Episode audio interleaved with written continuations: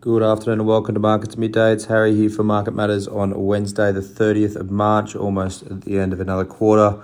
Uh, one more trading day left tomorrow. Um, the ASX today, though, is up 52 points, that's plus 0.7% to 75.16. We were as high as 75 at 23, but chopping pretty well um, up there at the moment, doing a really good job today on the market led by um, from some pretty strong overseas markets moves overnight, but also the federal budget, which was announced overnight as well, is pretty supportive of um, of equity markets. In terms of the sectors, the leading sector at the moment is tech, up 3.45%.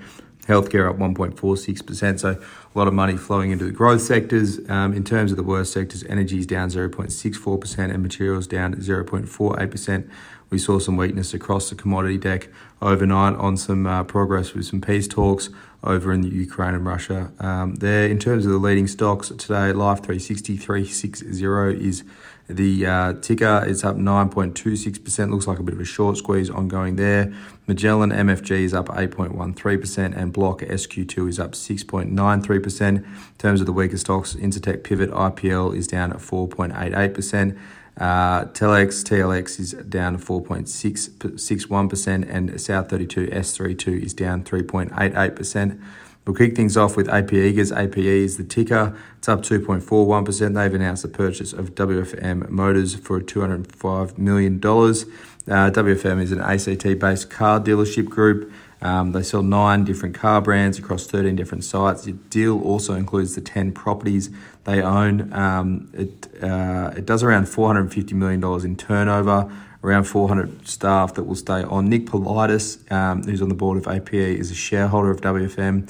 Um, so they will need uh, uh, shareholder approval to get this one over the line as well.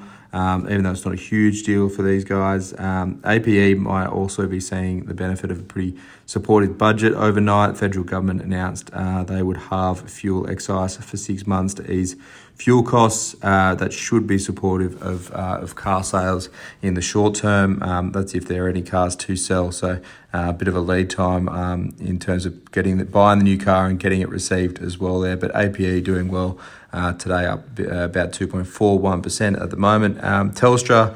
Um, that's down marginally. TLS down 0.13%. Their CEO, Andy Penn, has announced his retirement after seven years at the helm of the biggest telco in Australia. Uh, the current CFO, Vicky Brady, will take over the CEO role from the 1st of September. She's been at Telstra for six years, three years of those at the, CF, the CFO um, level. It is a pretty key transition for Telstra. They've been shifting um, their book, restructuring a little bit, offloading some um, some more stag- stagnant assets, um, and focusing on the core business a little bit. You know, think of the tower sales and the like.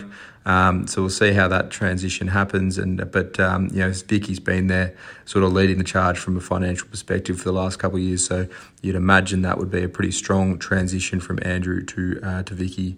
Um, Fortescue FMG, it's up 0.87% today. They were in a brief trading halt this morning. They clarified a few media articles overnight big big news coming out that a hydrogen deal had been struck with Germany's um, E.ON, uh, which is a pretty big uh, supply of, of energy over in Germany and, and Europe. Um, it's it's for you know hydrogen, which Fortescue don't actually produce at the moment. It's all pre feasibility sort of work going on here. Um, Andrew Forrest working in the background to to maybe secure a few deals um, if and when they do start moving down this channel. Um, obviously, Fortescue's looking towards the future. They want to be a big part of the green energy transition, and hydrogen's touted as just one of those areas and, and sort of where Fortescue's trying to lead. Uh, but they don't really have anything in place at the moment. It's all a bunch of uh, memorandums of understanding. So it shouldn't really be uh, big news. It, it, shouldn't probably shouldn't have even been in trading halt, um, given that um, there's actually nothing really going on at the moment. But um, you know, it, it does sort of highlight um, the the big market out there, the big market opportunity out there for Fortescue if they can get this right. It would need a colossal capex investment to get this up and running, though. Um, there are a number of uh, memorandums of understanding as well. This is just one that's um, sort of come to light, uh, given all the headlines going on in uh, Europe and their energy crisis at the moment. Looking around Asia markets, Japan's Nikkei it's down 1.05%.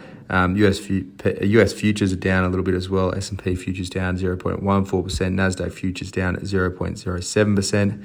Um, in the US tonight, they'll have ADP employment change for March, expecting that to come in at plus 450,000.